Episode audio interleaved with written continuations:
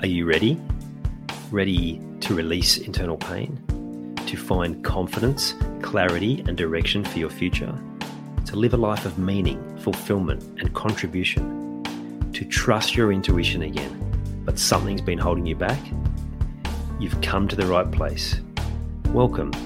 I'm Ian Hawkins, the host and founder of the Grief Code podcast. Together, let's heal your unresolved or unknown grief by unlocking your grief code. As you tune in to each episode, you will receive insight into your own grief, how to eliminate it, and what to do next. Before we start, I have one request. If any new insights or awareness land with you during this episode, please send me an email at info at ian hawkins coaching dot com and let me know what you found. I know the power of this work and I love to hear the impact these conversations have. Okay, let's get into it. Last week I did a really simple post that stated, if you're feeling pain six weeks after an injury, it's unresolved grief being stored in your body. Shift the pain in your mind and you'll find physical freedom again. Now, I got a heap of love for that post, but I also got a heap of people come at me. And as far as I could tell, the main reason why is because they'd suffered from chronic pain for a long time and they weren't real happy about someone coming and saying that they just needed to change their thoughts around it or change how their mind was seeing it. Now, it was an oversimplified post and it was designed to promote thought. I got to be honest, I was surprised about the, the frustration in some of the comments though. But I also know what it's like to have that frustration from having that chronic pain that just doesn't seem to go away, that hangs around for way too long. Because it really is exhausting. And at times it's debilitating. And yet for so many years I just tolerated it. Just put up with it. Just thought it was normal. I mean, you get told enough, you know, as you get older, your body starts to hurt more and aches and whatever. And it's like,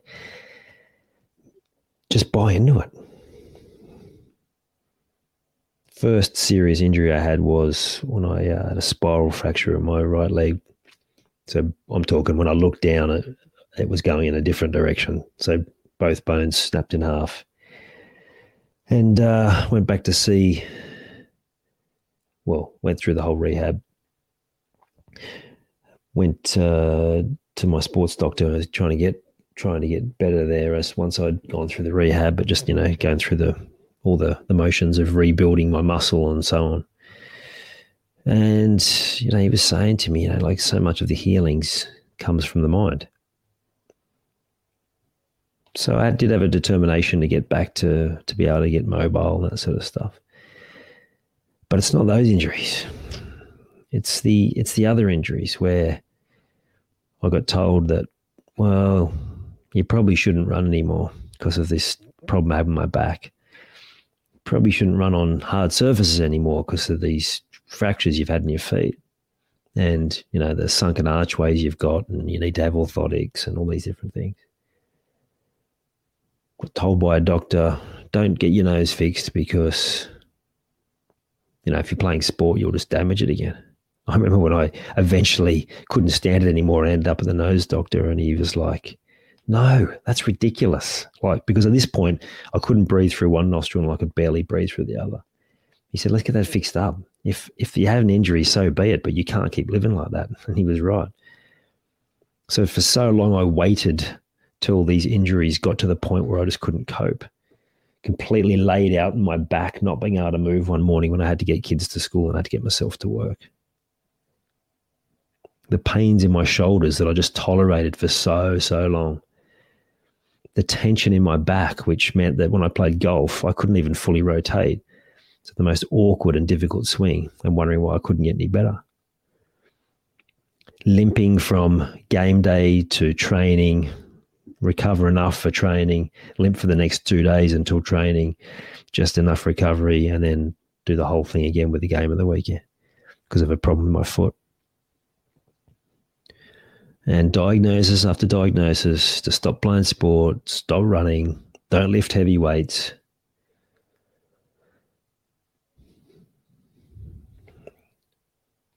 But I didn't want to do that anymore. And I went to a, it was actually a business building program, and talking to the facilitator, and they were talking about buying into what you've been told.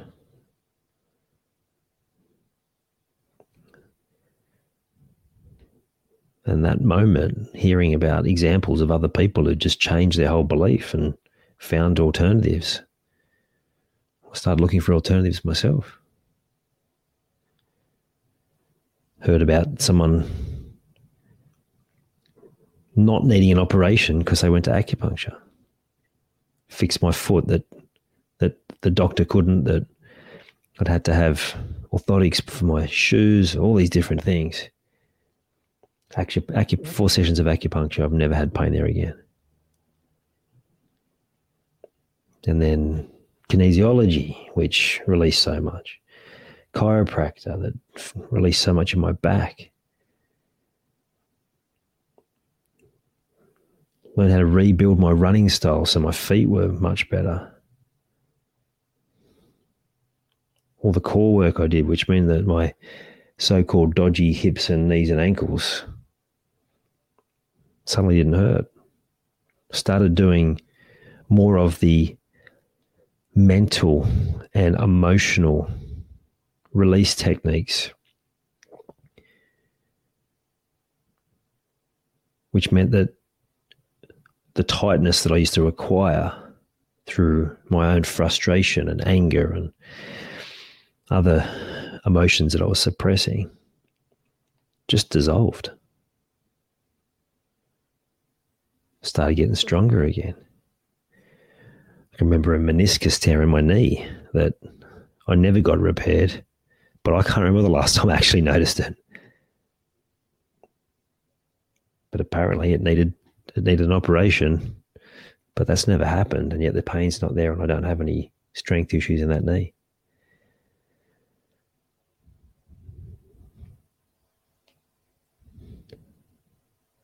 And so I'm recording this podcast to share the journey, and also because I'll be turning this one into an article as well, and as I do with some other podcasts, and, and sharing it with those people who, who asked me to share what, what I learned and how I did so. And then taking that to another level now, what I've learned is that even just from the the daily things that we suppress, how much that turns into physical pain, how much our body talks to us constantly. Pardon me, each one of those injuries, each one of those injuries, my body was trying to tell me, tell me something. And part of what I've worked out, part of what is now the Grief Code framework, is how our body talks to us, how that shows up in behavior, how that shows up in patterns, and what to do about it.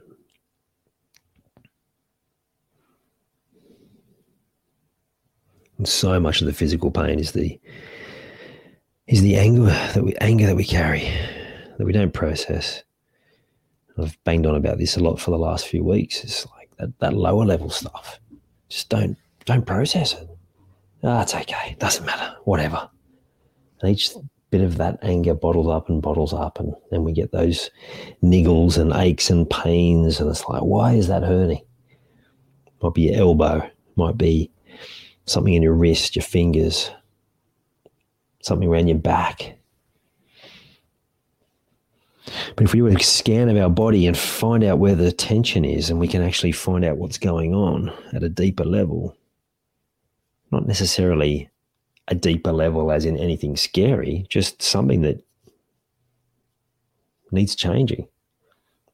When we make the change, the body will heal itself. So that's my physical pain journey. I'm, I'm, I'm not going to tell you I don't have physical ailments from time to time, because I absolutely do. A lot of that's to do with I'm still running around in the football field, uh, playing an over thirty-fives Division One team when I'm when I'm fast approaching fifty, and uh, and too old to be playing against those youngsters. Yes, those youngsters, thirty, the thirty-six and thirty-seven year olds. But just also from the, like I said, the things that you gather from day to day. Whereas now I don't let that consume me. I I tune in and and look up what I know and work out what is going on. And when I can't answer that, then I speak to my coach and we unpack it and find out what's really going on. And it's amazing once you shift the old pattern or old thought process, how the pain goes. And it's a beautiful thing. And then you always do the same thing that you've done previous times, which is, why did I tolerate for that for so long? So if you're ready to release, take action. Find someone who's going to be able to help you navigate whatever your body is telling you and make that change. I hope you enjoyed this episode of the Grief Code podcast. Thank you so much for listening. Please share it with a friend or family member that you know would benefit from hearing it too. If you are truly ready to heal your unresolved or unknown grief, let's chat. Email me at info at ian hawkins coaching dot com. You can also stay connected with me by joining the Grief Code community at ianhawkinscoaching.com forward slash the Grief Code. And remember, so that I can help even more people to heal, please subscribe and leave a review on your favorite podcast platform.